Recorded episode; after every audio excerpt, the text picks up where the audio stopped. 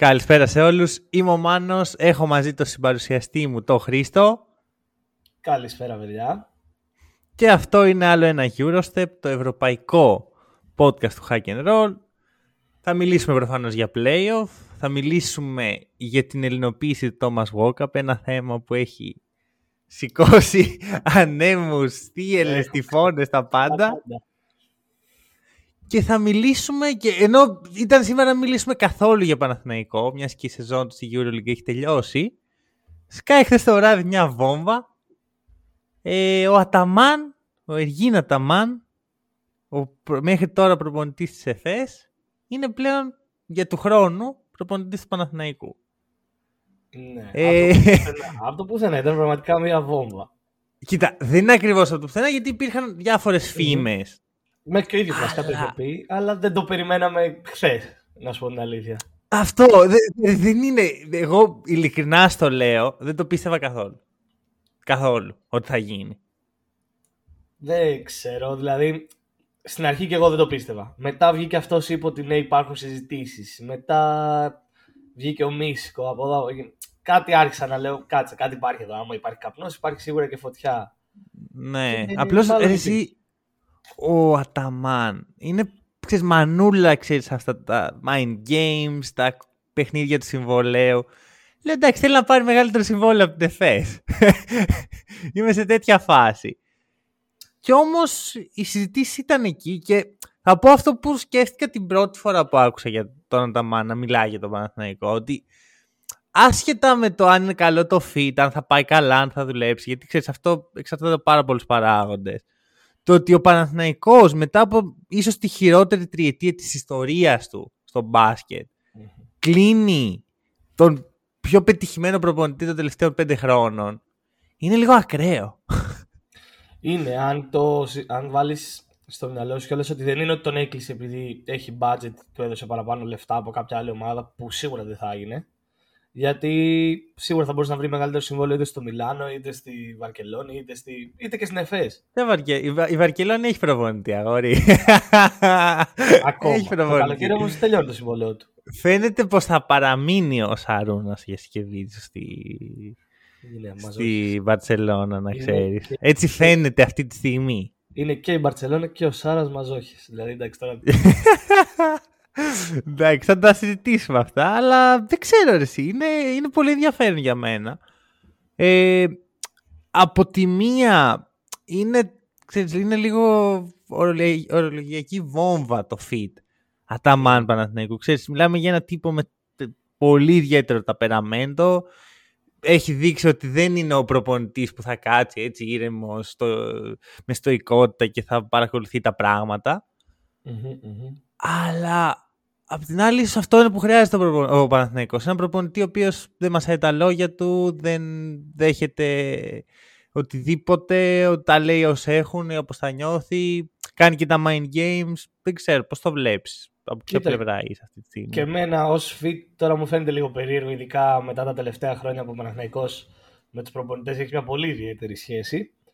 Ε, αλλά μου αρέσει πολύ ο Αταμάν σαν προπονητής, δηλαδή έκανε τρομερή δουλειά στην ΕΦΕΣ και περισσότερο μου αρέσει αυτό που είπες στο εξωγηπαιδικό του, ότι δεν είναι ένας προπονητής που θα κάτσει ήσυχος, δεν θα σχολιάσει αυτό που γίνεται και όλα αυτά. Και μου αρέσουν πάρα πολύ τα mind games που κάνει, μου αρέσει το ότι είναι winner, είναι ξεκάθαρος winner ο άνθρωπος, δηλαδή δεν του αρέσει να χάνει. Και ίσως αυτό όντως το χρειάζεται ο Παναθηναϊκός. Και mm-hmm. Απ' την άλλη, βέβαια, είναι μια καλή αρχή αυτό. Δεν είναι το θέμα να βασιστούμε ότι α, ήρθα τα μάνι, τελείωσαν όλα. Πρέπει κάτι. Είναι η αρχή, όπως είπα. Πρέπει να γίνει κάτι να συνεχιστεί όλο αυτό. Πρέπει να βασιστεί το ναι. πάνω στα θέλω του Αταμάν, το βασικότερο. Και να μην mm-hmm. έχουν κλείσει ήδη παίχτες χωρίς να έχει κλείσει ο Αταμάν. Αυτό. Mm, δεν ξέρω. Ε, κοίτα, είχα μια σκέψη παρακολουθώντας το, τελευταίο παιχνίδι, το πρώτο τελευταίο παιχνίδι της ΕΦΕΣ με τη Φενέρ στο οποίο ουσιαστικά αποκλείστηκε η ΕΦΕΣ από το ναι, τη φετινή EuroLeague. Για τίποτα. Ε, ο Αταμάν φεύγει από το γήπεδο πριν το τέλος.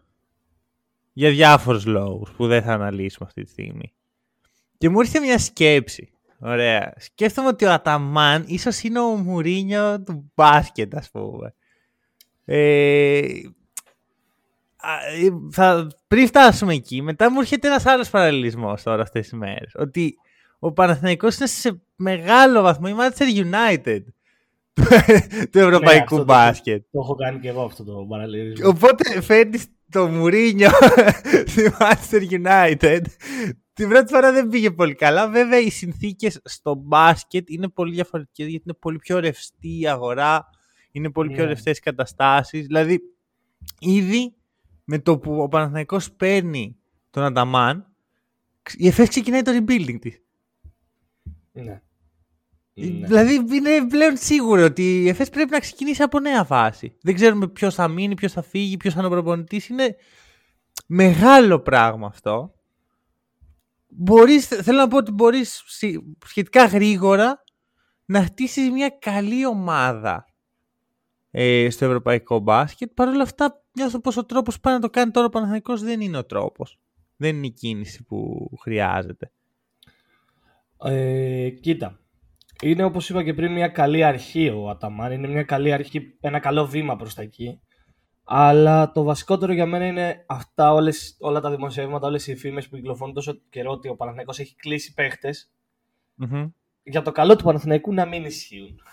Να μην ισχύει Κοίτα, υπάρχει μια πολύ έντονη φήμη από διάφορα μέσα. Δεν να ξεκαθαρίσει ότι είναι κάτι που αναπαράγουν τα μέσα, όχι κάτι που λέμε εμείς, δεν το ξερουμε Ε, ότι ο Βιλντόζα έχει ήδη κλείσει. Ναι. Ε, και τώρα έρχεται ο Ταμάν και λέει ότι δεν θέλει το Βιλντόζα. Τι γίνεται; Δε, καλά, δεν θα γίνει δεν αυτό. Δεν θα γίνει. Δηλαδή, αυτό. Απλά σου δίνω ένα γιατί δεν θα γίνει; Γιατί δεν θα γίνει, γιατί ο Βιλντόζα έχει τρομερή ποιότητα ως παίκτης. Και... Όχι μόνο αυτό. Γιατί θα πάνε στον Ανταμάν και θα του πούν: Κοίτα, έχουμε κλείσει το Βιλντόζα. Έλα και εσύ. Κάπως έτσι πιστεύω ναι. δούλεψε. Okay. σω το να κλείσει ο Παναθηναϊκός το Βιλντόζα με παραπάνω λεφτά όπως φαίνεται ότι έγινε. Παραπάνω λεφτά από ό,τι θα έπαιρνε αν έβγαινε free agent το καλοκαίρι. Είναι μια κίνηση να δείξει στον υποψήφιο προπονητή του, a.k.a. Εργίνα Ταμάν, ότι κοίτα, θα, θα δώσουμε λεφτά, θα φέρουμε καλούς παίχτε. Μπορείς να χτίσεις κάτι. Mm. Είναι η αλήθεια. Μια σκέψη ότι... είναι και αυτή έτσι. Δεν, δεν, είναι εικασίε αυτά, δεν μπορούμε να ξέρουμε. Ναι, δεν μπορούμε να είμαστε σίγουροι τι σημαίνει πίσω από τη σκηνή. Ε, αλλά σου, σου ξαναλέω, είναι μια καλή αρχή ο Αταμάν. Ο Βιλντόζα ναι. είναι ένα πολύ καλό βήμα. Δηλαδή είναι πολύ καλός παίκτης. Είναι ένας playmaker που ο Παναθηναϊκός τα ναι. τελευταία ναι. χρόνια έχει ταλαιπωρηθεί πάρα πολύ και σε αυτό το κομμάτι. αλλά οι δυο τους δεν θα φέρουν την άνοιξη. Ποτέ ένας προπονητής και ένας παίκτης δεν έχουν πάρει μια Ευρωλίγκα μόνοι τους. Ναι, ούτε ο Μουρίνιο με τον Πολ Πογκμπά πήραν την Premier League. ε, θα σου πω, έχεις απόλυτο δίκιο. Δεν φτάνει και δεν είναι καν οι κινήσει παιχτών που θα γίνουν. Είναι και το πώς θα οργανωθεί ο σύλλογος. Γιατί έχουμε δει καλούς προπονητές να περνάνε από τον Παναθηναϊκό τα τελευταία χρόνια μετά τον Πασκουάρ. Ωραία, Τώρα οι μισοί που ακούν αυτό το podcast θα πούν τι είπες, ο Πρίφτης είναι καλός προπονητής. Προπονητάρε είναι ο Πρίφτης. Σταματήστε. Όπως και ο Κάτας αποδεδειγμένα είναι καλός προπονητής. Το είδατε. Είδατε τι μπορεί να κάνει με μια δικιά του ομάδα. Γιατί ναι. τόσο μίσος. Οπότε έχουμε δει λοιπόν προπονητές που αξίζανε μια ευκαιρία και θα μπορούσαν να κάνουν πράγματα να περνάνε από τον Παναθηναϊκό. Δεν έγινε καθόλου. Και φύγανε σαν αποτυχημένοι και σαν άχρηστοι και δεν κάνει αυτός. Άρα πόσο χρόνο δίνουμε στον Αταμάν μέχρι τις πρώτες ειρήνες; Γιατί στον Παναθηναϊκό κανείς δεν είναι ασφαλής. Είναι μέχρι το πρώτο ντέρμπι. Μέχρι να έρθει πρώτη ήττα σε ντέρμπι. Ε, το ίδιο αντίστοιχο δηλαδή... και στον Ολυμπιακό. Δηλαδή είναι η νοοτροπία η ελληνική αυτή που δυστυχώς mm. είναι ξεκάθαρα λάθος και ελπίζω, ελπίζω μετά από τόσα χρόνια αυτό που είπαμε της ταλαιπωρίας που έχουν περάσει και οι οπαδοί του Παναθηναϊκού με τους προπονητές. Όχι επειδή οι προπονητές ήταν κακοί, επειδή δεν υπήρχε στήριξη και επειδή γινόταν όλο λάθος από την αρχή ο σχεδιασμός. Στις περισσότερες. Και δεν είναι μόνο θέμα σχεδιασμού, είναι και θέμα προσδοκιών. Όταν, άμα ναι. φέτος ο Αταμάν δεν πάει Final Four και γυρίσουμε και πούμε Πω, τι είδαμε αποτυχημένος Αταμάν, ε, ποιο είναι οι ταβερνιάρες και τέτοια. Ναι. Ε, είναι ξεκάθαρο ότι δεν πρόκειται να καταφέρει κάτι, γιατί δεν του δίνει ευκαιρία. Οι ομάδε δεν χτίζονται σε ένα βράδυ. Mm. Και γι' αυτό δεν μου αρέσει εμένα όλο αυτό που έχει ξεκινήσει από τον Παναθηναϊκό, από τον ίδιο τον Παναθηναϊκό, από την ίδια την ομάδα, mm. τους τελευταίους τρεις μήνες με το να ανεβαίνουν οι προσδοκίες. Ισχύει. Δεν υπάρχει και λόγος. Δηλαδή, γιατί να ανεβάσει την προσθήκη. Δηλαδή... Αυτό, για μένα ε, το καλό παράδειγμα είναι η Παρτιζάν, η οποία φέρνει τον κορυφαίο προπονητή που θα μπορούσε να φέρει για πολλούς Και δεν είναι ότι βγήκε και είπε, εδώ πέρα τώρα τελειώσατε, ήρθαμε, Ερυθρέα Αστέρα, κρύψου.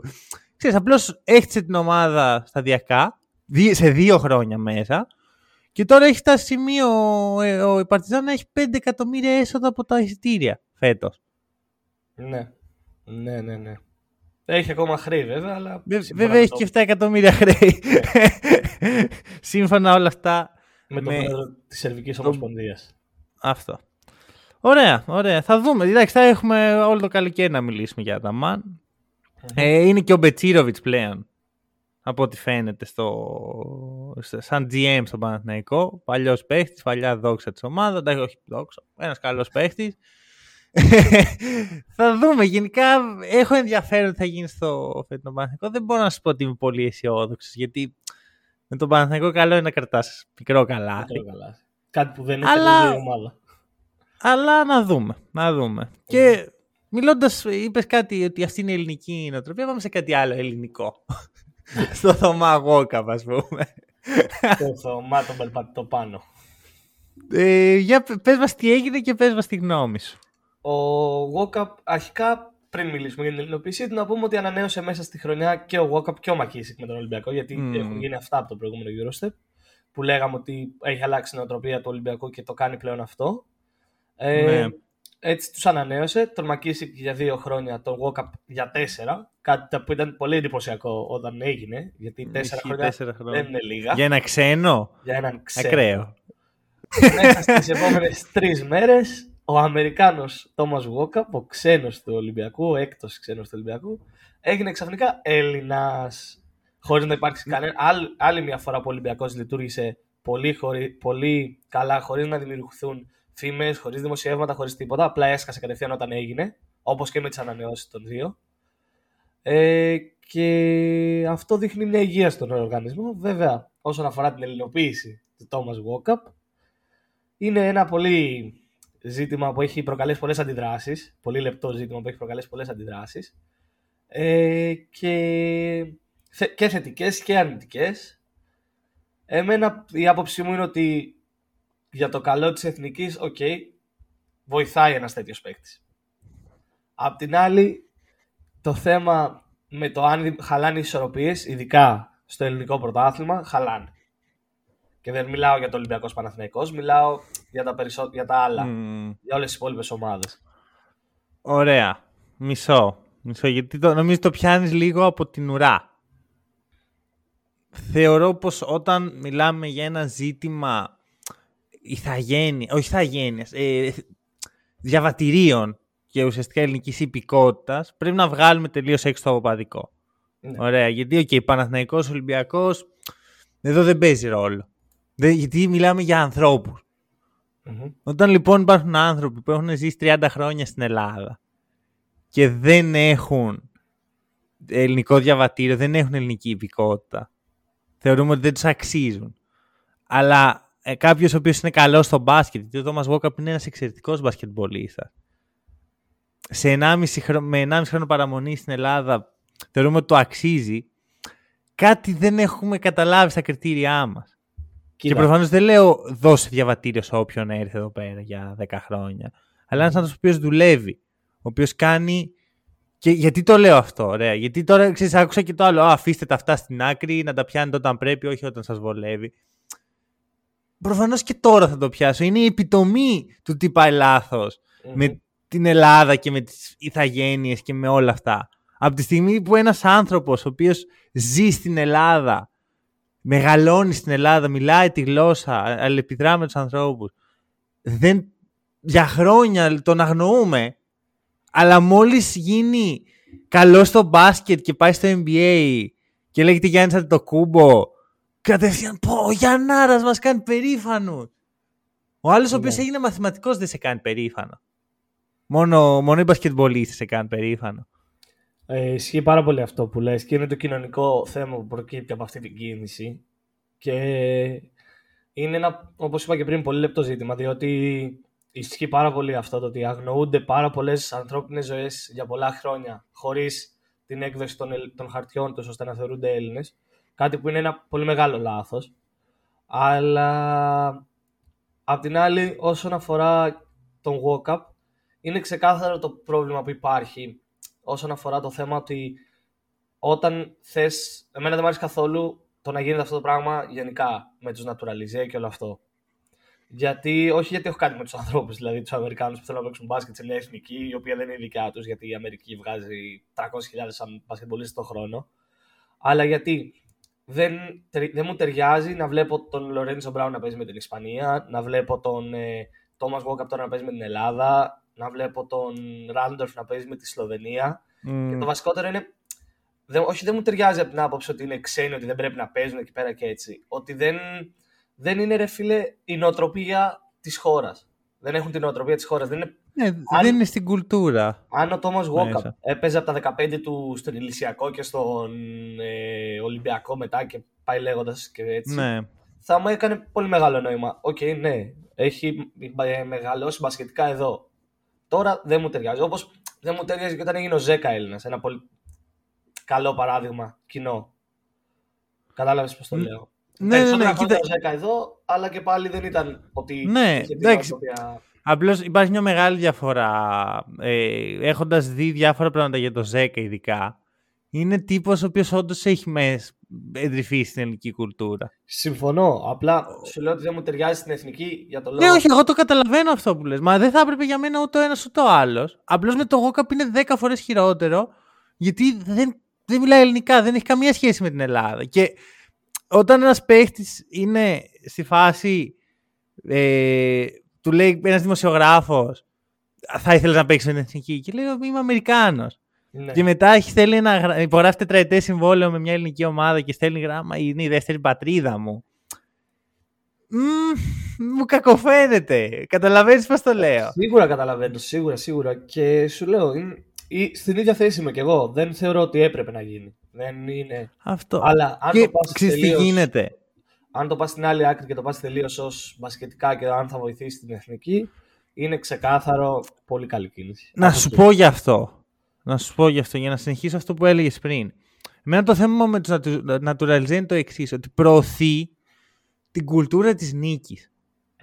Ότι δεν μας νοιάζει να είμαστε μια εθνική, να είμαστε μια σχολή που παράγει μπάσκετ, που παράγει παίχτες, που παράγει κουλτούρα, που γίνεται ο πυλώνας για να έρθουν οι επόμενες γενιές και να πάρουν κάτι από αυτό.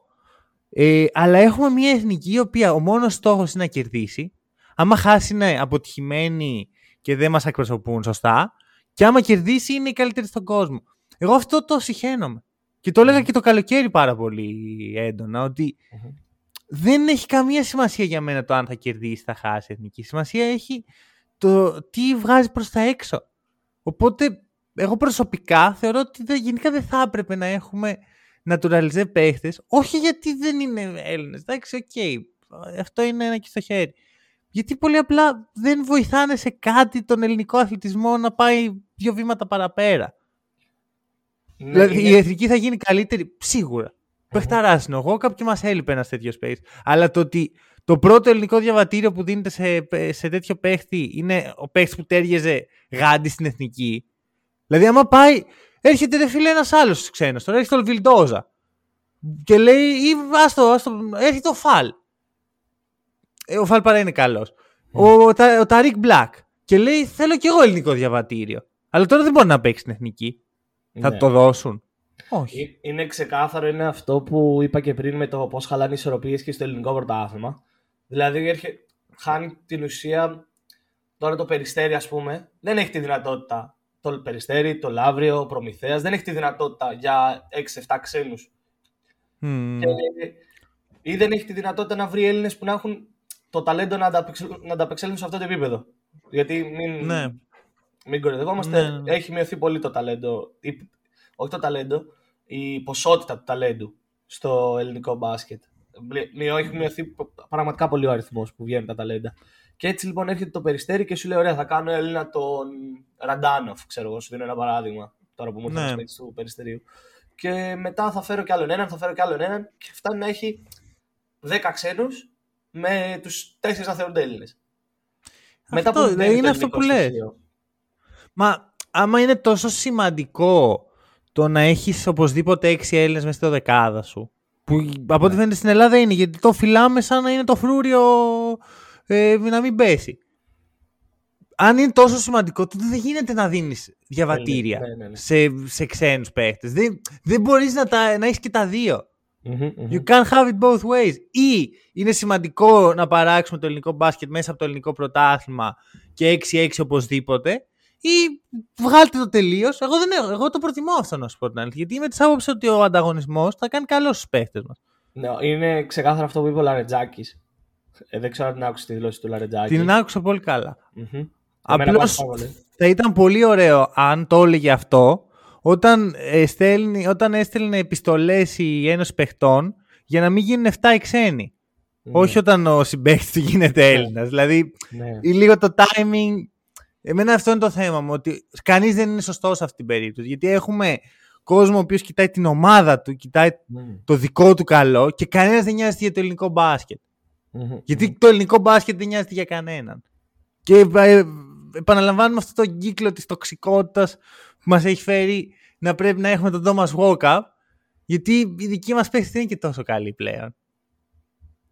Ή δεν παίρνουν τις ευκαιρίες για να γίνουν τόσο καλοί πλέον. Ε, αυτό, μα είναι ξεκάθαρο ότι η παραγωγή ταλέντου είναι το πρόβλημα. Ωραία, σε μια χώρα που έχει γήπεδο, βγαίνεις από το σπίτι και βλέπεις τρία γήπεδα. Ναι. Δεν, δεν έχεις ένα κάρτ να φέρει εθνική.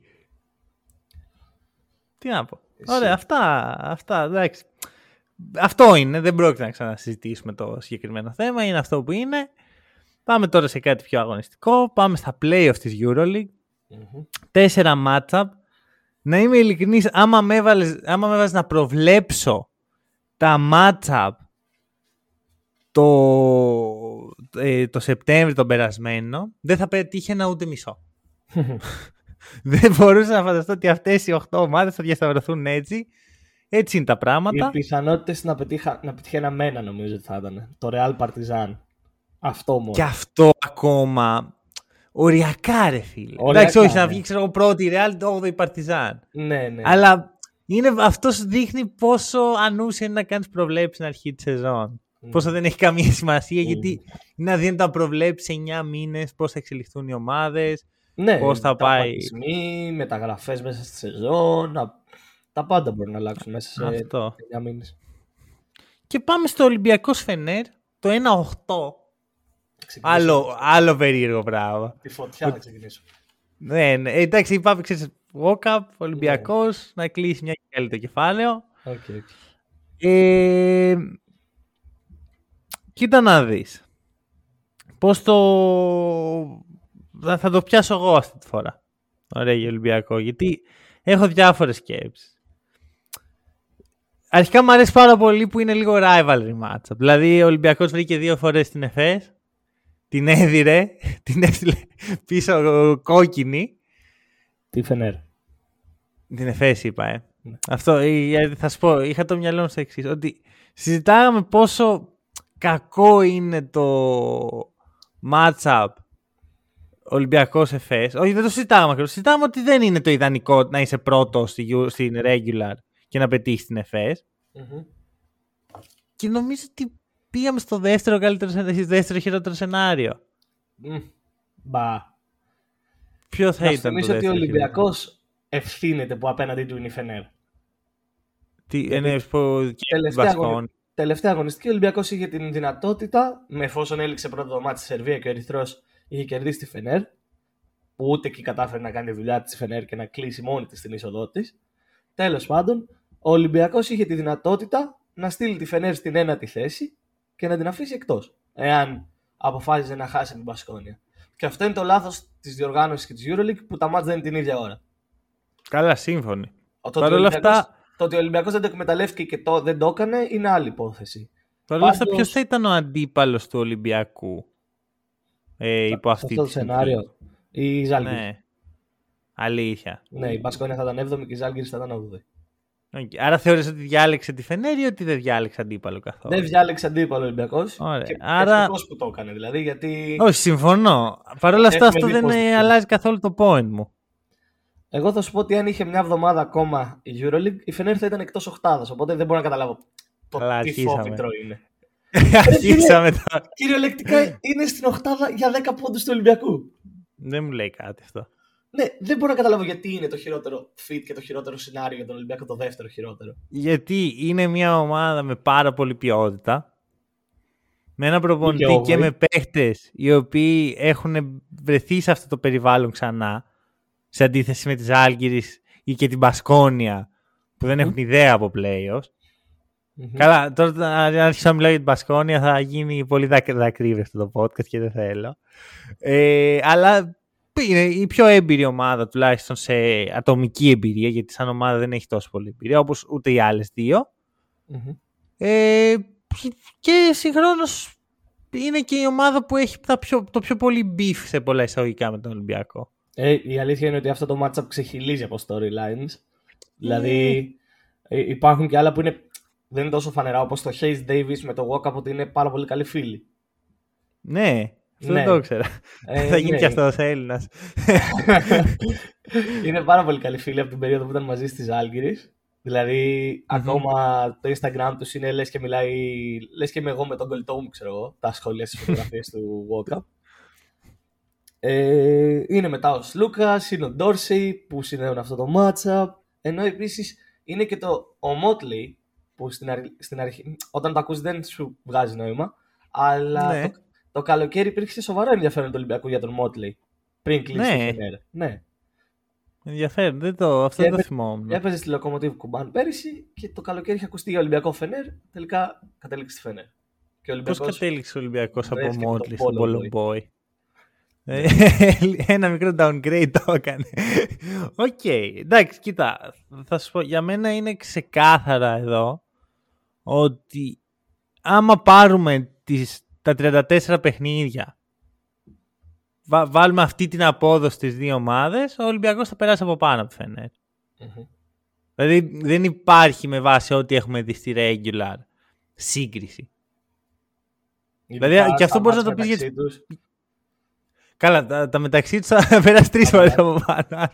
Απλώς τι γίνεται τώρα; Το κακό με τη Euroleague για μένα είναι ότι ενώ η regular season υποτίθεται ότι μετράει πάρα πολύ και τα match έχουν μεγάλη αξία γιατί είναι λιγότερα, όταν μπαίνουμε στα playoff και στο Final Four, ξαφνικά σχεδόν τίποτα δεν έχει σημασία.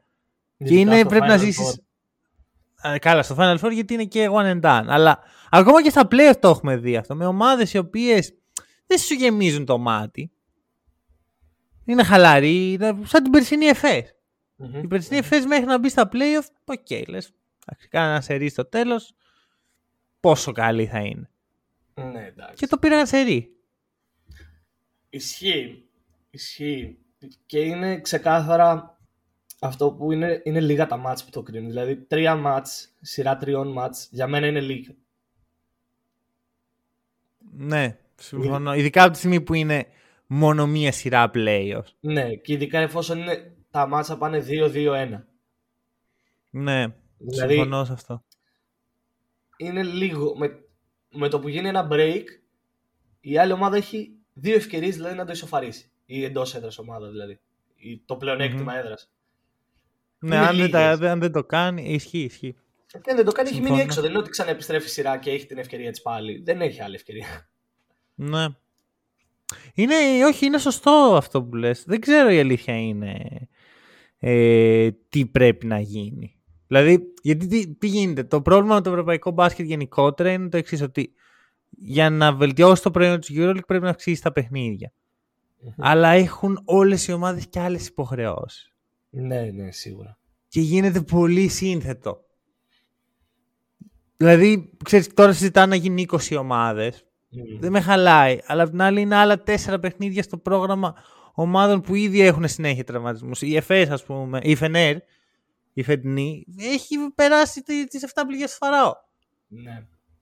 Και εσύ είναι ότι θα βάλεις και το play μετά που πάλι φτάνει στο να είναι one and done. Δηλαδή... Είναι, είναι όλα λίγο περίεργα η αλήθεια είναι με τη EuroLeague. Δηλαδή προσπαθεί να πάρει το σύστημα του NBA και να το βάλει σε κάτι που δεν είναι NBA. Που δεν μπορεί να γίνει NBA γιατί δεν έχει την αποκλειστικότητα. Ακριβώς. Οπότε είπε να κάνεις μια κλειστή λίγα. Τι είπες; Ναι. Υπάρχουν και τα εγχώρια πρωταθλήματα όπως είπες. Ναι, ή πρέπει να κάνεις μια κλειστή λίγα ή πρέπει να προσαρμοστείς στις συνθήκες του, του ευρωπαϊκού μπάσκετ. Mm-hmm. Και η αλήθεια είναι δεν μπορώ να δώσω απάντηση σε αυτό, αλλά όλο αυτό που συζητάμε ουσιαστικά είναι για ποιο λόγο μπορεί να αποκλειστεί ο Ολυμπιακός. Γιατί είναι ξεκάθαρα καλύτερη ομάδα. Δεν, δεν υπάρχει αμφισβήτηση αυτό. Φέτος έχει κάνει. Βασικά φέτος είναι η καλύτερη ομάδα. Με βάση τη regular season. Αλλά ξέρεις, είναι ένα κακό παιχνίδι στο σεφ για να μπλέξεις. Ναι, ναι, ναι, ναι, είναι αυτό που σου είπα. Ότι με ένα break τη ομάδα με μειονέκτημα γίνεται δύσκολο. Είναι περίεργο. Όχι δύσκολο, περίεργο. Αυτό δεν ξέρω τώρα πώς. Ε, δηλαδή, θεωρώ ότι ματσάρει καλά ο Ολυμπιακός με τη Φενέρ. Δεν είναι ότι εκεί θα υπάρχει θέμα. Ότι βλέπεις κάτι και λες, από αυτό πώς το αντιμετωπίζουμε. Εγώ θα πω ότι δεν ήρθε, δεν ήρθε τυχαία το συν 47 στα δύο μάτς μεταξύ τους. δηλαδη είναι πάρα πολύ μεγάλο το νούμερο. Η μόνη ομάδα νομίζω που έχει μεγαλύτερη διαφορά με τον Ολυμπιακό τώρα έτσι στο μυαλό μου, δεν έκατσα να το ψάξω αυτό. Νομίζω ότι είναι η Μπολόνια επειδή έχασε με 47 στο πρώτο παιχνίδι. Ναι, ε, ναι. Αλλά δεν σε τρομάζει λίγο αυτό. Είσαι καθησυχά. Όχι, και θα σου πω γιατί. Γιατί λες ότι εντάξει, στο πρώτο ματς έγινε συν 27, έζησε κιόλα ο Ολυμπιακός στην τέταρτη περίοδο, θα μπορούσε να είναι μεγαλύτερη διαφορά. Αλλά λες είχαν απουσίες. OK, okay, ένα ματς δικαιολογείται να σου, πάει, να σου πάνε όλα στραβά από την αρχή και έφυγε, ξέφυγε η διαφορά. Όταν mm. όμως γίνεται αυτό και στο δεύτερο ματς έρχεσαι στην έδρα σου και είναι όταν, ήρθε, όταν πήγε ο Ολυμπιακός στη Φενέρ, δεν είναι ότι η Φενέρ ήταν 8 και έπαιζε με τον πρώτο, ήταν πιο ψηλά στις θέσεις της βαθμολογίας. Υπήρχε ακόμα δηλαδή το ενδιαφέρον για να κερδίσει το πλεονέκτημα έδρας. Και μόνο με τον εγωισμό σου δεν καταφέρει να μπεις ποτέ στο ματς, γιατί πάλι στην Τουρκία ποτέ δεν μπήκε στο ματς η Φενέρ. Ειδικά στα μέσα της δεύτερης περίοδου έληξε το ματς, όταν και ο Βίλμπεκ είναι αποφάσισε να κάνει τα δικά του. Και εμένα, που εγώ περίμενα να δω μια αντίδραση, φίλε, και δεν την είδα ποτέ. Mm-hmm. Από αυτό το σενάριο και μόνο Τώρα είμαι σε φάση, οκ, okay, η Φενέρ. Δεν είμαι ότι είναι πω η Φενέρ. Οκ. Okay. Εντάξει, εγώ θα σου πω από την άλλη ότι δεν θες να πεισμώσεις και να δώσεις παραπάνω κίνητρο σε μια ήδη ποιοτική ομάδα. Το θέμα με τη Φενέρ φέτος είναι ότι είναι ένα, μια ιστορία δύο διαφορετικών ομάδων ουσιαστικά. Έχουμε δει μια Φενέρ που είναι όλοι εκεί, είναι ο Καλάθης, είναι ο Βίλμπεκ, είναι ο Μότλεϊ, να μπει και ο Ντόρση στην εξίσωση ε, που δεν θες να τα βάλεις μαζί. Ναι, ναι, ως ποιότητα δεν έχει πολύ ποιότητα. Αυτό. Δηλαδή, κοιτάξτε, και εμένα μου άρεσε πάρα πολύ η χρονιά που έκανε ο Γκούντουριτ. Απίστευτη χρονιά ο Γκούντουριτ. Και για μένα, θεωρώ. Πες, πες. Θα το πω και στο μικρόφωνο, το έχω ξαναπεί επανειλημμένε συζητήσεις που κάνουμε με φίλους με την Ευρωλίγκα. Ο Γκούντουριτ είναι ο καλύτερος παίκτης της Φενέρ. Για μένα. Φέτος. Γενικά. Είναι ο πιο ποιοτικό. Όταν, όταν βλέπεις το ρόστερ, δεν σου τραβάει το μάτι, αλλά φέτος ήταν ο καλύτερος παίκτης Φενέρ καθ' όλη τη χρονιά. Και είναι ναι, ο το ακούω. Είναι αυτός που την τράβηξε, την πήρα από το χέρι στα δύσκολα. Είναι mm. αυτός που στάθηκε αξιοπρεπής σε νύχτες που δεν ήταν οι υπόλοιποι. Αυτό και θέλω να δω πάρα πολύ το μάτσα με τον Παπα-Νικολάου, ο οποίος Παπα-Νικολάου είναι επίσης πάρα πολύ καλός φέτος. Mm-hmm. Ε, και ξέρεις, ματσάνονται γιατί ο ένας είναι lockdown defender και ο άλλος είναι ε, αρτίστας ας πούμε επιθετικά. Θέλω πάρα πολύ να δω από εκεί τι θα βγει. Νομίζω, νομίζω ότι δεν θα έχει θέμα ο Ολυμπιακός.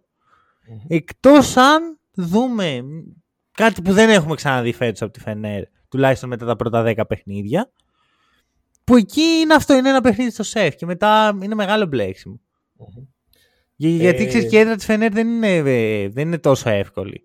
Ο Wilbekin και ο Booker είναι σε πολύ θέμα η κατάστασή τους. Ο Wilbekin νομίζω θα χάσει το πρώτο mm. μόνο της σειράς, ενώ ο Booker θα χάσει 2 ή 3.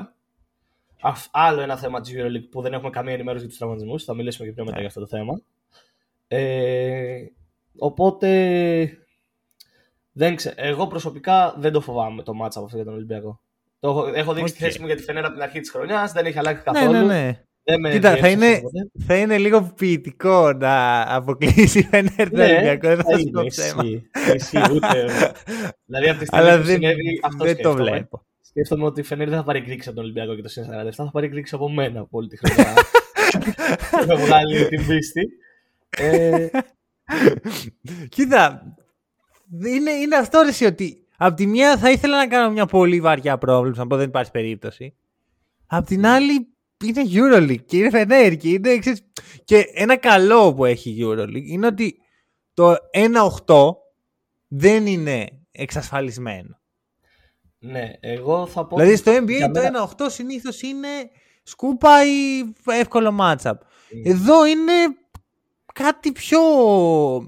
Ότι λες, οκ, εντάξει, προφανώς δεν είναι η ίδια σεζόν, γιατί γι' αυτό ένας είναι 8ος, η άλλη είναι 8η, αλλά λες, μωρέ λες. Εγώ δεν το λέω αυτό το μόνο λες. Εντάξει, εσύ είσαι και λίγο. Δεν έχεις κάποιο beef με τη Φενέρ που δεν το έχω καταλάβει ακόμα. Μπορεί. Νομίζω ότι απλώς στην αρχή τους υποτίμησες και μετά ξενέρωσες που δεν σου βγήκε full πρόβλεψη, εγώ τους μίσησες. Θα, θα σου πω, θα σου πω, θα σου πω. Δεν νομι... Όχι, δεν είναι το beef ότι είναι με τη Φενέρ ως Φενέρ. Δεν έχω κάτι θέμα με την ομάδα. Έχει Απλά- τον Τούδη.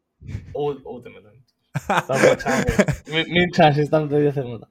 Αλλά δεν μου αρέσει το σύνολο εκεί πέρα. Πώς να σου το πω, είναι σαν να. και για την Μπαρσελόνα. Τι beef έχω με την Μπαρσελόνα.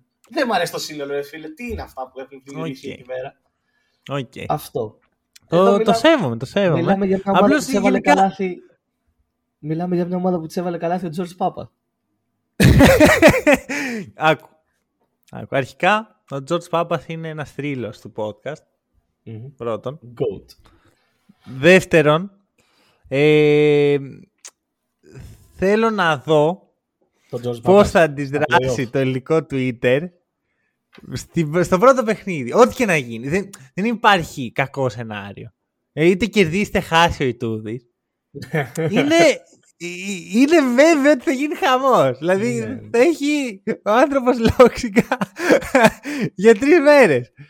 Μμμ. Οπότε σου λέω, εγώ έχω χαϊπαριστεί λίγο για αυτό το matchup. Δηλαδή, να σου πω, αν έπρεπε να διαλέξω ένα matchup να δω, βγάζοντας έξω τελείως factor ελληνική ομάδα, θα ήταν σίγουρα αυτό. Ναι. Ναι, ναι. Το... Θα ήταν σίγουρα το ακούω. αυτό. Και από το αντικειμενικό κομμάτι είναι πολύ καλό matchup. Αλλά Και έχει και λίγο Για μένα- rivalry μέσα. Δηλαδή, που για λείπει μένα από δεν την θα Euro. φτάσει στο επίπεδο του hype. Οκ. Οκ. Είσαι, είσαι απόλυτο. Λοιπόν, εγώ το σέβομαι αυτό, το σέβομαι. Θα Σέβομαι, κάνουμε ναι. πρόβλεψη. Εγώ λέω όχι, να το αφήσουμε έτσι πιο γενικά. Ε, Α. Ακριβώς επειδή είναι EuroLeague και δεν, δεν του Επειδή εμπιστεύω. Δεν εμπιστεύεσαι τη EuroLeague μετά τα Αρμάνι Μιλάνο. Οκ. Εντάξει. Το, το Δεν ξέρω. εμπιστεύομαι τη EuroLeague γενικά. Εντάξει. Ωραία. Δηλαδή, δεν θέλω να βάλω μέσα παράγοντες όπως διαιτησία και τέτοια. Ναι. Που στη EuroLeague έχουν, παί- έχουν παίξει ρόλο κατά ψέματα. Ειδικά φέτος είναι πολύ κακή η διαιτησία της EuroLeague. Νομίζω ότι πάντα είχε θέματα. Δηλαδή, είναι το αντίθετο του NBA. Το NBA, το NBA έχει πάρα πολύ περίπλοκους κανόνες. Η EuroLeague έχει απλά περίεργες αποφάσεις στους διαιτητές. Και γι' αυτό το λόγο δεν θέλω καν να μπω στη διαδικασία να πω OK, 3-1. Δεν έχει και σημασία. Σημασία, έτσι κι αλλιώς το συζητάγαμε τώρα με τις προβλέψεις του NBA και στο είχα πει και σχετικά με τη Φενέρ. Ότι το ότι είπες ότι η Φενέρ θα μείνει εκτός οχτάδας, άσχετα που δεν έμεινε, παραμένει καλή πρόβλεψη γιατί αυτό που είπες είχε νόημα. Έβγαλε νόημα εκ του αποτελέσματος. Άσχετα που η πρόβλεψη σαν πρόβλεψη δεν βγήκε, αυτό που σκέφτηκες είχε βάση. Οκ. Ωραία. Ε, Μονακό Μακάμπι. Μονακό Μακάμπι. Όλα με τη σειρά της φωτιάς και να αφήσουμε στο τέλος τα διάφορα. Δεν μου φαίνεται φωτιά αυτό, μου φαίνεται βαρετό ματς. Να σου πω την αλήθεια. Υπάρχουν δύο ενδεχόμενα για αυτό το matchup. Ή παίζει ο Λορέντζο Μπράουν και είναι τελείως διαφορετικό, ή δεν παίζει ο Λορέντζο Μπράουν και είναι όντως βαρετό. Ε, ρε παιδί μου, Και εδώ ε, έρχεται θα αυτό σου που σου πω. είπα πριν για την ενημέρωση που έχουμε για τους τραυματισμούς. Δηλαδή, δεν ξέρουμε καν αν θα παίξει ο Λορέντζο Μπράουν στη σειρά. Δεν έχουμε την παραμικρή ιδέα τι έπαθε ο Λορέντζο Μπράουν μετά το match με τη Real. την παραμικρή ενημέρωση. Ε, Ο Λορέντζο Μπράουν, για όσους δεν το ξέρουν, τραυματίστηκε στο τελευταίο παιχνίδι της regular για την Ευρωλίγκα με τη Real στην παράταση και βγήκε από τον αγώνα εκείνη τη στιγμή. Και από τότε δεν έχουμε μάθει τίποτα άλλο. Μόνο το ότι βγήκε ναι. επειδή γύρισε στον αριστερό του Αστράγαλ. Ναι, συγχρόνως εγώ ψάχνω μπας και υπάρχει κάτι τώρα, αλλά δεν είναι. Δεν υπάρχει. Το έψαξα εγώ πριν, το, πριν μπούμε, πριν ανοίξουμε τα μικρόφωνα. Ναι. Ε, δεν, δεν υπάρχει κάτι, δεν υπάρχει ενημέρωση. Είναι παράξενο. Μπορείς να το κάνει και πίντε στη Μακάμπη, ρε φίλο. Λέω και δεν βγάζουμε τίποτα έξω. Δεν ξέρετε τι να περιμένετε. αλλά για μένα είναι τελείως διαφορετικές σειρές. Με χωρίς. Ναι. Κοίτα, πιστεύω σε αυτές τις περιπτώσεις ε, no news, bad news. Ναι, δηλαδή για να μην, να μην μαθαίνουμε τίποτα, μάλλον θα αρχίσουμε να δούμε. Και... Αυτό. Ε, απ' την άλλη, κοίτα, η σεζόν της Μακάμπη είναι ήδη πετυχημένη. Ναι, σίγουρα. Αρχικά, πώς έφτασε πέμπτη Μακάμπη, ας το πάρουμε από εκεί. Πέμπτη. Πώς. Πέμπτη. Δεν, το, έρχεται... δεν μπορώ να το καταλάβω. Μια που έρχεται η προβλέψη στην αρχής της χρονιάς ότι είναι τελείως εκτός. είναι ίσως η χειρότερη πρόβλεψη που έχουμε κάνει, νομίζω, πέρα από το Αρμάνι πρωταθλήτρια.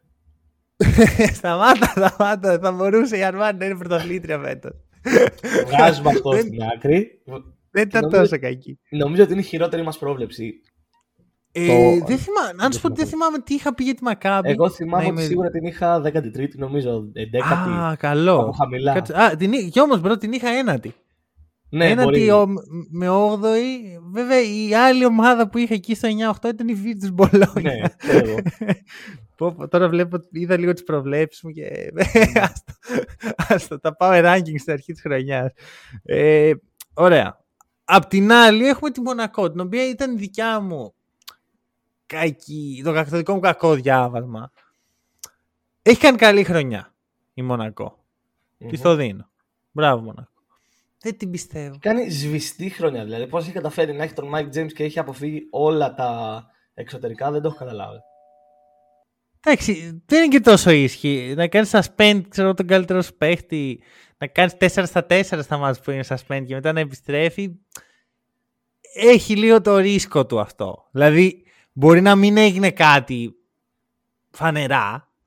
αλλά δεν ξέρουμε τι συνθήκες έχει δημιουργήσει τα αποδοτήρια. Ξέρεις, κάποιες φορές γίνεται κάτι, okay. Εγώ το θεωρώ, δεν μαθαίνουμε τίποτα, δεν βλέπουμε τίποτα και μετά όταν έρθει η πρώτη είτε η πρώτη στραβή, η πρώτη πιεστική κατάσταση, ναι. τότε γίνεται έκρηξη. και ο Mike James είναι. Το λέω από την άποψη ότι η Μονακό ήταν η τέταρτη όλη τη χρονιά. Ναι. Ούτε βρέθηκε ποτέ να διεκδικεί την πρωτιά, ούτε βρέθηκε ποτέ να αμφιβάλλει για το αν θα χάσει την οχτάδα. Ήταν απλά τέταρτη όλη τη χρονιά.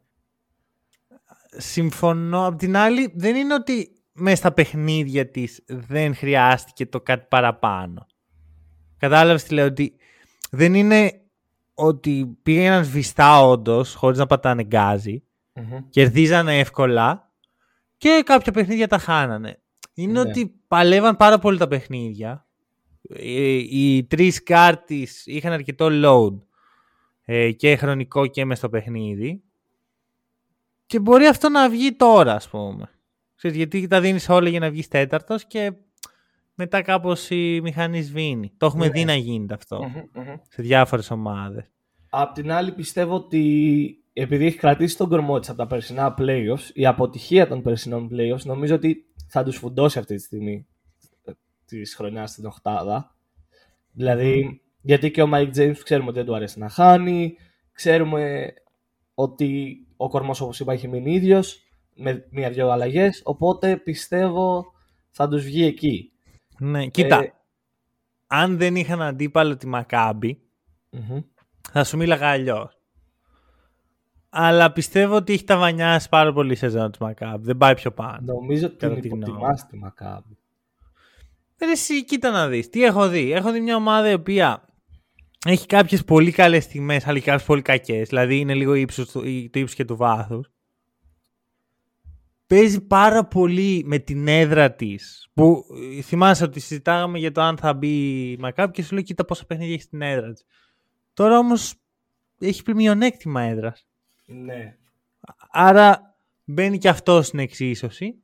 Και δεν βλέπω και παίχτες οι οποίοι έχουν τρελή εμπειρία από playoff, από ε, κρίσιμες καταστάσεις, από το ένα shoot. Από την άλλη, οι άλλοι έχουν τον Mike James που καλός ή κακός δεν είναι και ο παίχτης που θα εμπιστευτώ. Ναι. για να με πάει στο Final Four.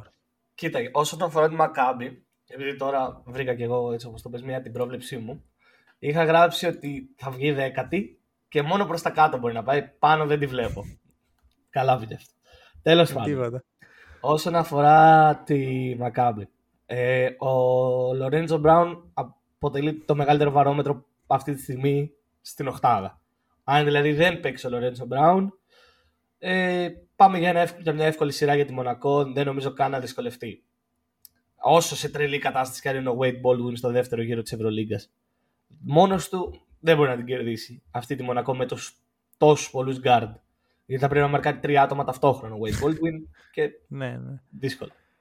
Ε, απ' την άλλη, εάν ο Λορέντζο Μπράουν παίξει ή αν χάσει μόνο το πρώτο παιχνίδι ή κάτι τέτοιο, ε, ε, για μένα τα πράγματα γίνονται πολύ ζώρικα για τη Μονακό. Γιατί Όπα, είναι ξεκάθαρο αυτό που είπαμε πριν. Αν η Μονακό χάσει ένα παιχνίδι στην έδρα της τα πρώτα δύο, έμπλεξε. Mm-hmm. Εντάξει, αυτό ισχύει για όλες τις ομάδες πλέον. Όχι, όχι, όχι. Νομίζω για. Τον, για... Α, θα πάνε μετά το Μονακό Μακάμπι ισχύει περισσότερο από κάθε άλλο ζευγάρι. Okay. Ναι, ναι, ναι, το ακούω αυτό. Στο Ελιάου η Μακάμπι δεν είναι εύκολο κατάβλητο αντίπαλος. Ναι, ναι, ναι, ναι. Ωραία. Μ' αρέσει αυτό. Μ' αρέσει. Θέλω να το αφήσουμε σε αυτό. Ε, Μπαρτσελώνα Ζάλγκυρη. Μπαρτσελώνα Ζάλγκυρη. Αγαπη... με τις προβλέψεις.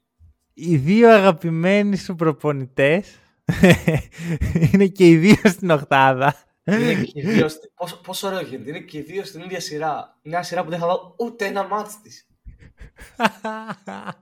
Και ακόμα καλύτερα, ένας από τους δύο θα είναι στο Final Four όπως, ό,τι και να γίνει. Αυτό ναι. Αλλά θα, απο, θα αποφύγω στην οχτάδα και τους δύο. Win-win. Ωραία. Και τώρα θέλω να μου πεις mm-hmm. να εκθιάσω το Ποιος θα περάσει; Ποιος θα περάσει; Κοίτα, αρχικά για... Κοίτα, τον έχουμε κράξει πάρα πολύ τον. Ε, ναι, τον κακομίρι. Δηλαδή, αν αυτό που έχω κάνει εγώ με τη Φενέρ είναι 7 στα 10, αυτό που έχουμε κάνει και οι τρεις με τον Max Vitis και ο Νίκος που δεν είναι εδώ, είναι 9 στα 10. Ναι. Όντως. Αλλά. Εντάξει. Αλλά, θα σου πω. Έχει την ατυχία την ίδια σεζόν ο Σαμπόνις να είναι, ξέρω εγώ, πέμπτος στο MVP race της, ε, ναι. του NBA. Ναι, Έκτος ναι. στη χειρότερη. Ναι. Την ίδια σεζόν. Ε, και εδώ δημιουργείται το, αυτό το πρόβλημα, ότι το καλοκαίρι είχε Σαμπόνις Βαλαντσιούνας και τους φερόταν λες και είναι εγώ. τους έκανα να μοιάζουν με μένα τουλάχιστον. Και εντάξει, έχει κάνει μια καλή χρονιά με τις Άργυρες, αλλά Ποιος, Νιώθω πως ε, είναι ο πολύ συγκυριακό. Ήταν, ο Βαλαντσιούνας ήταν που έμεινε έξω σε, όλο, σε όλη την παράταση στο ματς με τους Ισπανούς. Νομίζω πως ναι. Όχι, όχι, ο Σαμπόνις ήταν. Ο Σαμπόνις. Ο Σαμπόνις, ναι. Γιατί ο, εντάξει, έκανε και πολύ κακό ευρωμπάσκετ, αλλά κάποιος ήταν ο προπονητής εκεί. Οπότε ναι. καταλήγουμε στο τώρα που έχει κάνει μια πολύ καλή χρονιά η Ζαλγκίρις.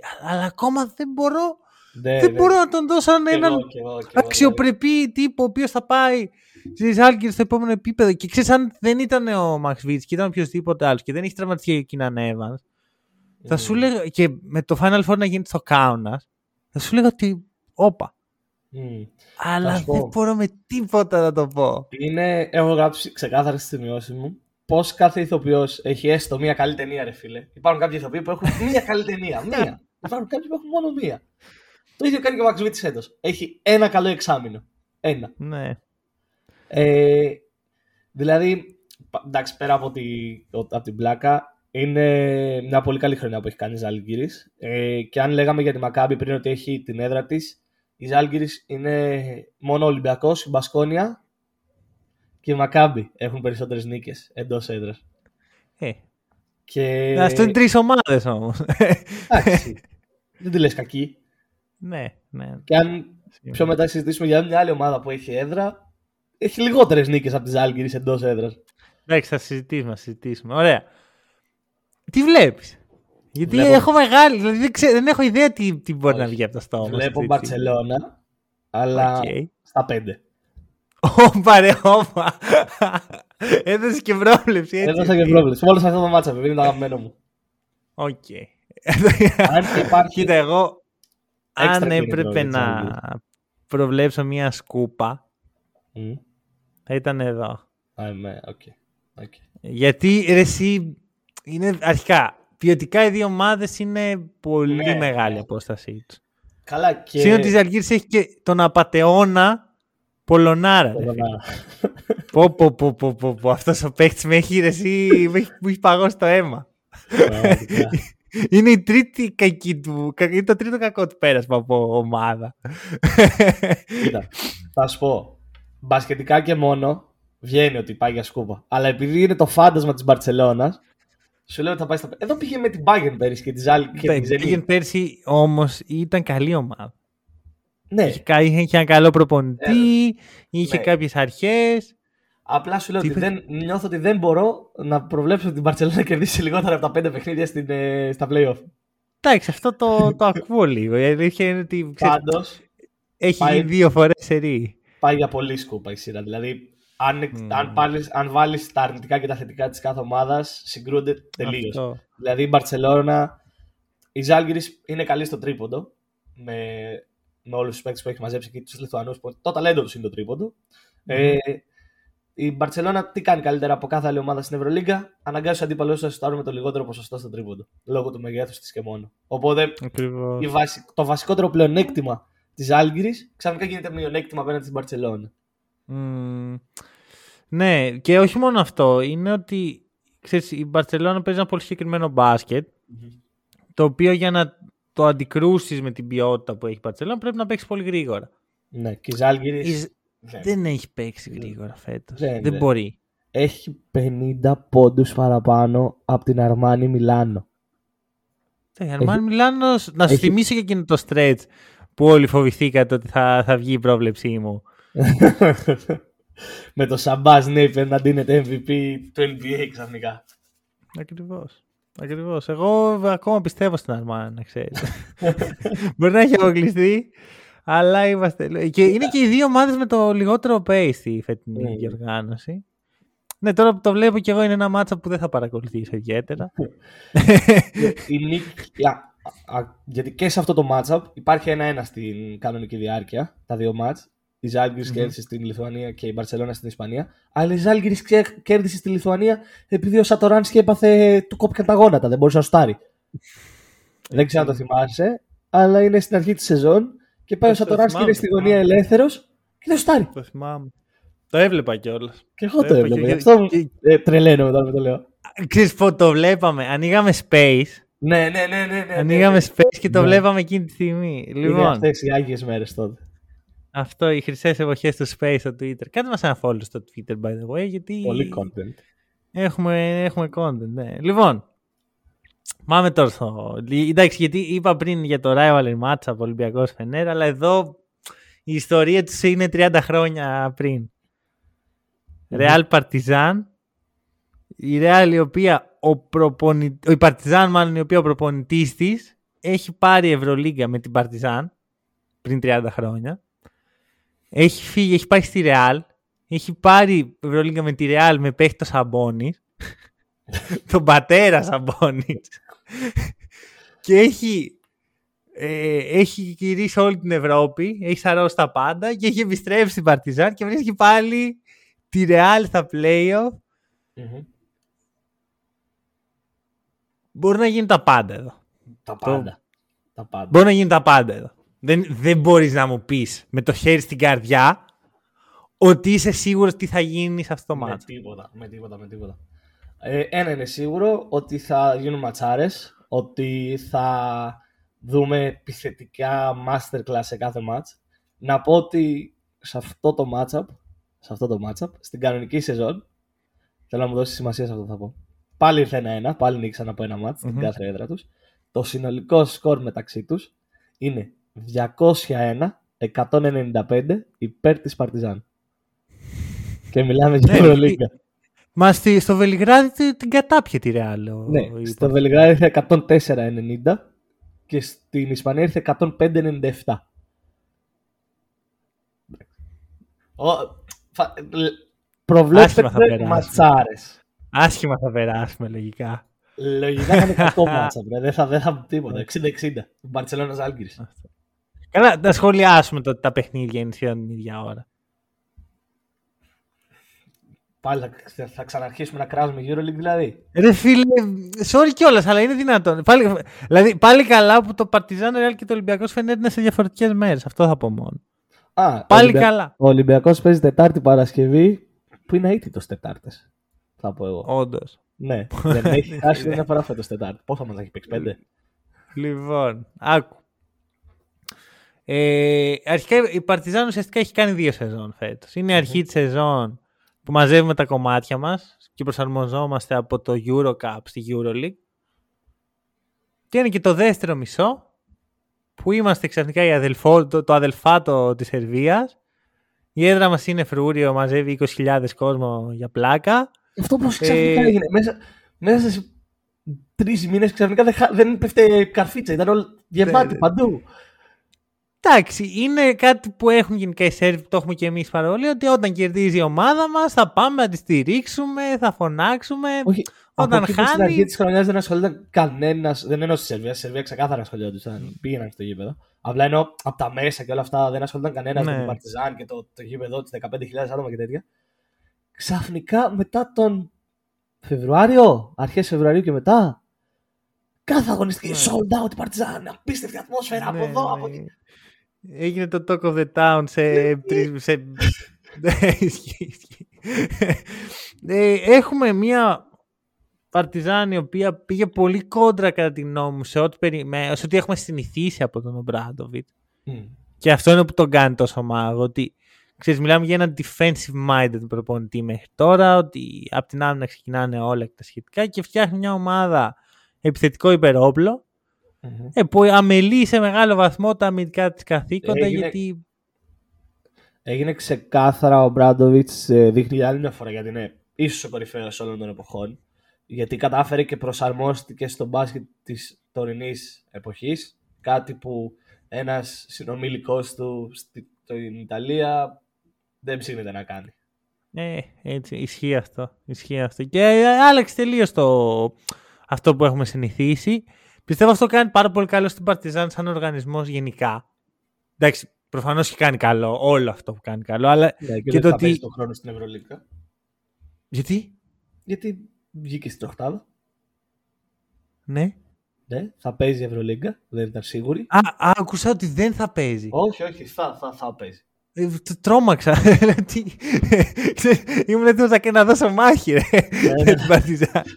ε, θα σου πω, πιστεύω ότι είναι πολύ καλό που πάει ο, ο παλιός, ο, ο θρύλος του κλαμπ και όλα τα σχετικά.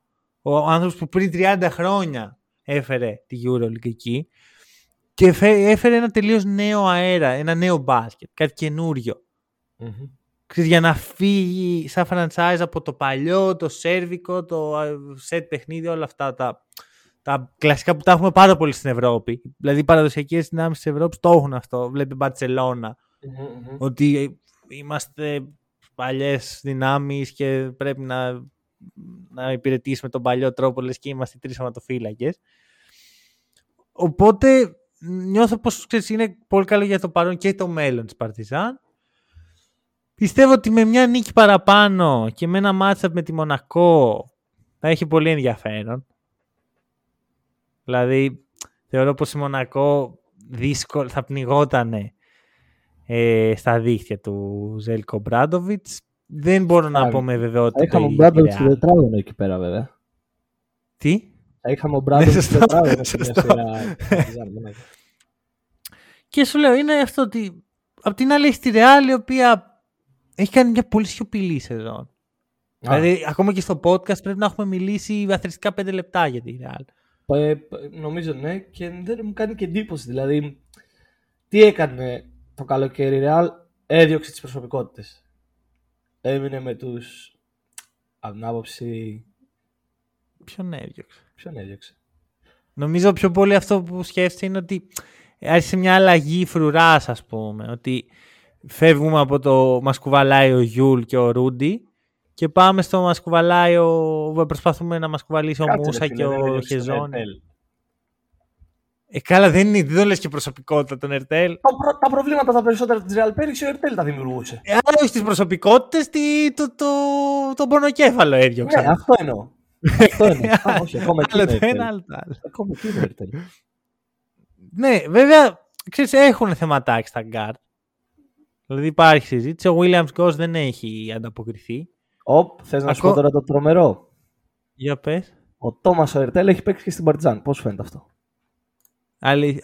Εγώ δεν το θυμάμαι. Και ο Williams Goss έχει παίξει στην Παρτιζάν. Mm, αλλά για τον Ερτέλ. Πώς δεν πιθανό να το ήξερες αυτό; για τον Ερτέλ δεν είχα ιδέα. Under 18 Tournament 2004-2005. Τρία λεπτά. Όχι, 26 λεπτά, τρία παιχνίδια. Τι; Με την Παρτιζάν. Okay. Μια σύνδεση των δύο ομάδων. Πώς φαίνεται αυτό; Επειδή βλέπω ότι ξεφεύγει το πόδι. Ναι. Τι βλέπεις το matchup. Βλέπω Ζέλικο. Δεν μπορώ να, να στοιχηματίσω εναντίον του. Αλήθεια. Ναι. Έτσι εύκολα. Εύκολα όχι. Αλλά ναι. Okay. Ένα break στα πρώτα δύο στη Μαδρίτη και μετά ναι είναι εύκολο. Κοίτα. Έχω κι εγώ παρόμοιες σκέψεις. Αλλά κάτι, κάτι, δεν μου, κάτι δεν μου κολλάει.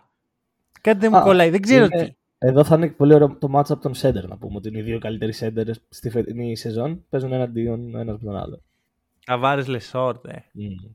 Θα σκεφτώ αν είναι όντως οι δύο καλύτεροι σέντερ. Και τι, μάλλον. Τρί... Ο μάλλον. Ποιος άλλος μετά; Ο, ο Φαλ. ναι, ο Φαλ. Ο Φαλ. Εντάξει, η φετινή σεζόν του Φαλ δεν είναι στα στάνταρ του.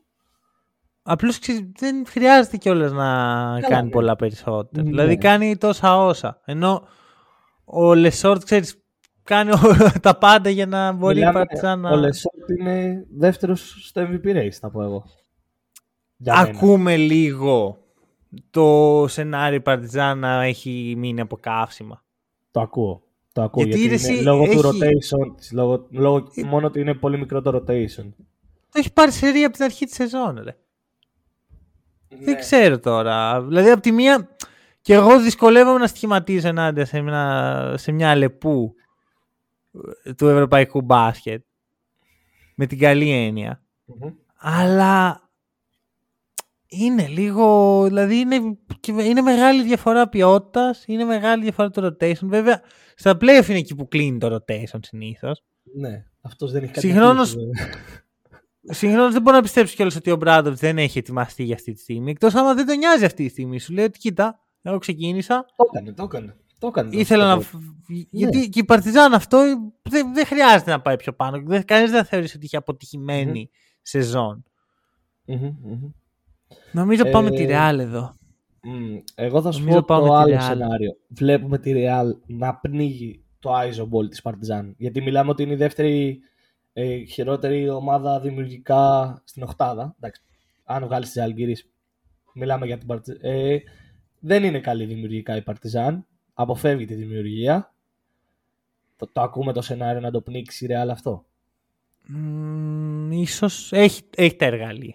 Έχει, έχει τα εργαλεία. Δηλαδή, έχει πολύ μέγεθος. Έχει πολύ καλά. Το θέμα είναι. Έχει τον, έναν από τους καλύτερους help defender. Εγώ αυτό που σκέφτομαι είναι να μην πάθει Los Angeles Clippers η Real. Δηλαδή να μην μπει στη σειρά μην ξέροντας το rotation της, μην ξέροντας ποιος θα είναι πού. Και ναι. μέχρι να το βρει αυτό να έχει πάρει μια νίκη Παρτιζάν και να πρέπει τώρα να κερδίσει ο Βελιγράδι. Ναι, γιατί είναι αυτό που είπαμε διαφορά NBA Euroleague. Ότι αυτό. Οι αν... είχαν το δικαίωμα να θυσιάσουν αυτό το πράγμα. Ακριβώς. Αν η, η Real έχει, είναι έτοιμη πνευματικά και το επιτελείο της είναι έτοιμο και και και ο τότε Τσούς ναι. Ματέο.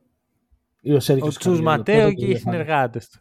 Δηλαδή σκέψω ότι ο Τσούς Ματέο ήταν βοηθός, τώρα ο βοηθός του Τσούς Ματέο μαζί με τον Τσούς. Και θεωρώ ότι το παραμικρό πρέπει η Ρεάλ... Δεν το άκουσα, για πέρα. Είπα ο Τσούς Ματέο ή ο Σέρχιος Καριόλο. Αυτό είναι συζήτηση για άλλο, άλλο Eurostep. Το μου ποιο είναι ότι η Real έχει το πάνω χέρι λόγω της ποιότητάς της αλλά το παραμικρό λάθος θα τιμωρηθεί με κάθε τρόπο. Γιατί η Παρτιζάν θα είναι έτοιμη. Mm-hmm. Απλώς αν είναι έτοιμη και η Real, πιθανώς να, να υπερβεί την ετοιμότητα της Παρτιζάν. Ναι. Αν σου λέω, ε, ένα λάθος μπορεί να κρίνει τη σειρά. Και ενώ mm-hmm. ένα λάθος στην ετοιμότητα των ομάδων, όχι μέσα στο παιχνίδι προφανώς. Για να δούμε. Για να δούμε. Από ό,τι κατάλαβα, το δικό σου bracket μοιάζει πάρα πολύ με του Mike Batiste. Προς τα εκεί πάει η φάση. Μπορώ να θυμηθώ του Mike Batiste. Ο Batiste είπε Ολυμπιακός Μονακό, Βαρκελόνα Παρτιζάν και τελικό Ολυμπιακός Παρτιζάν. Ε, όχι, δεν μοιάζει το δικό μου. Μοιάζει. Βλέπεις Ολυμπιακό Μπαρσελόνα τελικό; Όχι. Ναι, ε.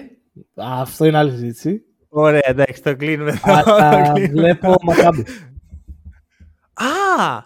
Αν παίξει ο Λορέντζο Μπράουν, βλέπω Μακάμπι. Ok. Okay. Ωραία. Εντάξει, εντάξει. Λοιπόν, ε, ευχαριστούμε πολύ που μας ακούσατε. Θα τα πούμε αρκετά σύντομα με NBA Podcast. Σας ευχόμαστε να έχετε καλά EuroLeague Playoffs.